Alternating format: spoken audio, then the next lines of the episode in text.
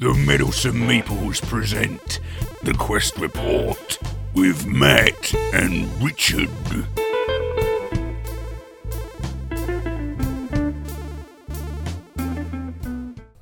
Welcome to the Quest Report, and we are going to talk about Roll Player, which is a game we played um, a couple of weeks ago now, isn't it? Yep. And um, it's a bit of a, a different take on the fantasy type game because we're not actually going on a quest. It's more that we are preparing to go on a quest. It's like they've made a game about every aspect of things now.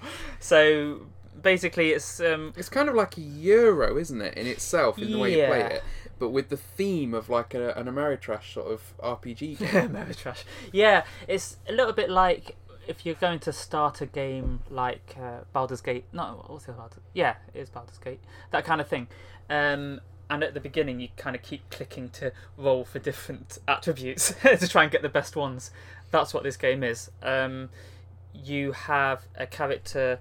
Well, you have this kind of character sheet type thing that will just have what species you are Yeah. on it. And it's double sided, so one side's male, one side's female. Yep, so you can just pick which one you want. But then you will also get a class and a backstory, and they're random, aren't they? You get, get them Yeah, dealt we out. did. That's how we did those. We dealt them out randomly. So you've got your class, which could be. I mean, they're all, all the class cards are double sided as well. Yeah. So you could be like a barbarian warrior, or you could be a cleric, a ranger, a paladin. You know, a thief, any of those sort of things. I think I was a human paladin when we did it, and so I, I quite like that. It kind of matched. Yeah. yeah.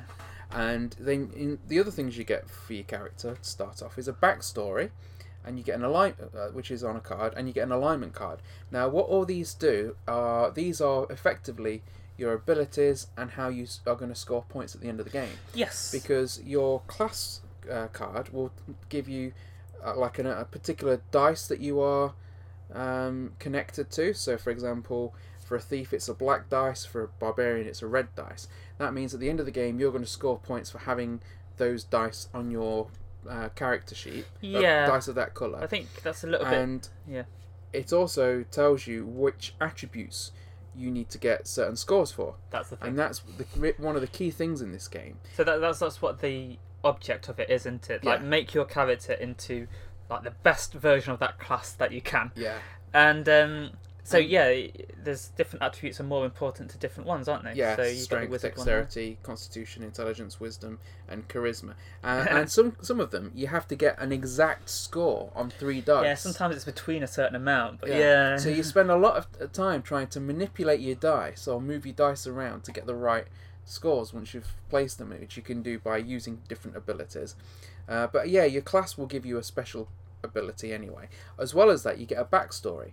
Now we've just said that with the class cards, uh, you have you, they give you the scores for your, your different attributes you're trying to go for. Mhm. The class cards uh, tell you which order your dice need to be in, which colours need to be on which row in which spot, and you have to kind of match those as well to get points. So that's another yeah, aspect to it. That's just uh, another way you can get points. So, so the first in order of importance is like getting your attributes right. But Yeah. if you've got the right color dice for them, that's even better Hmm. because you get more points for that. Um, And you get the your backstory. Then there's the Alignment. alignment, yeah, and that's the kind of chaotic evil or lawful good, that kind of classic kind of Mm. fantasy alignments that you get. And they're labelled under things like scoundrel, arbiter, protector, hermit, all sorts of different things. But all in all, you end up with four different things that make your character. So I think first time I played this, because I've played this a couple of times now, Yours was weird. I was like a dragonkin Cleric. noble monk. I think Yeah, I yeah. I remember you like being that. something religious, was- and you were like some kind of dragon monster. Yeah. It was also a a guardian or something like that. It was kind of like a really strange combination, and that, but that's one of the things I love about this is when you start off, you end up with like a really bizarre. It's like you kind of selected random on everything on a computer game. It's just really fun, and then you're trying to that tells you what your objectives are going to be for the game, so that you're trying to manipulate the dice into the right positions and. I love it when a right game uses a dice dice in a weird way. Like it's a bit like Alien Frontiers and also like Biblios. It's like Mm. you you are rolling the dice on this game, Yeah. but then you are kind of putting the dice in different places and then like they're your numbers to do things with Yeah. after that. Yeah. And on each each round, everyone gets to choose one of the dice that's available in front of them in turn order, don't they? So that's Hmm. it's it's really interesting. It is I mean, you made a comment when we played this uh, the first time. I hope it was good. well, I, I, it was one I remembered. Um, that you kind of you got all the fun of making a character, Hmm. And then you kind of want to take that character on an adventure, yeah. but the game's over. yeah, the game's over at that point. So it might be good to use this to start a campaign or something Yeah. on on a different game. yeah, with a, a really weird campaign that would be. Yeah, but it would be a, f- a fun idea. I think I said that quite early on when we were playing it, but um, I did enjoy this a lot more than I thought I would. Yeah, I thought "Wha- this is like it's like taking the least fun part of a quest, um, but then I kind of got it after a while. What we were actually doing was it was quite enjoyable actually. Yeah. and you also get um, points for scoring. You score points for having certain armor sets, certain weapons, which also give you abilities, can be worth points. That was certain particularly good. traits can give you points as well. So there is there's a, a few different aspects to this. But yeah, it's very much a Euro with an RPG theme. Mm. Um, I've played this a few times. I've enjoyed it every time. I don't feel when I played it it was worth the the, the RRP that I paid for it because I pay, I think I paid something like fifty five pounds for the game. I wouldn't I have didn't- guessed that price for this. I no, I don't. I, it feels like it's a that must be maybe a mostly the thirty pound plastic game. for the dice. Yeah. many many dice. There is, and I I love this about it. You get a huge bag of dice, hmm and the way the game works is on your at the turn, the person who's the starting player for that round will draw, you know, however many dice uh, there are for the number of players plus one, Right. roll them, and then put them on the initiative cards. So then Yeah. you're choosing a dice and an initiative card together, Hmm. and then everyone in turn gets to place that dice on their character sheet.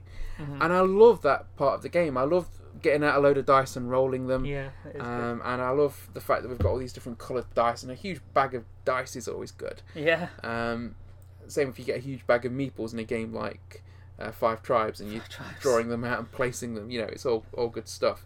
Yeah. But yeah, and but then you've got the market phase where everyone's buying card, and I quite like the way that works because you have again number of players plus one as the amount, amount of cards in the market, and then at the end of each round, whatever's not bought is gone.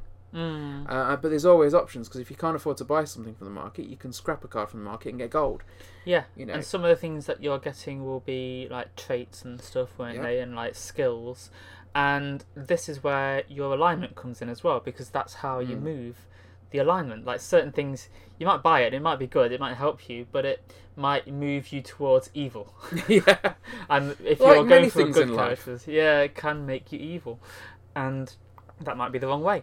So you'll end up with less points in the end. So um, you feel I felt a bit like my character was doing stuff at that Mm. point.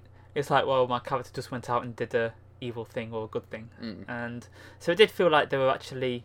It didn't just feel like they were at home, just getting their attributes.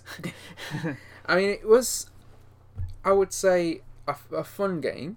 yeah. Um, it's the right length, I think, because it finishes. You know, you've only got a certain amount of rounds because you've you've got to fill the dice, and once the everyone places their last dice, and you're going to be getting a dice at the same time, then it it finishes automatically. So it's not a long game. yeah. It's an easy game to learn, Mhm. but you do have quite a number of options on your turn as to what am I going to do, what which dice am I going to take, which initiative do I want, which card do I want to get from the market, yeah. which ability am I going to use? which trait skill I'm going to use, you know. is a good thing.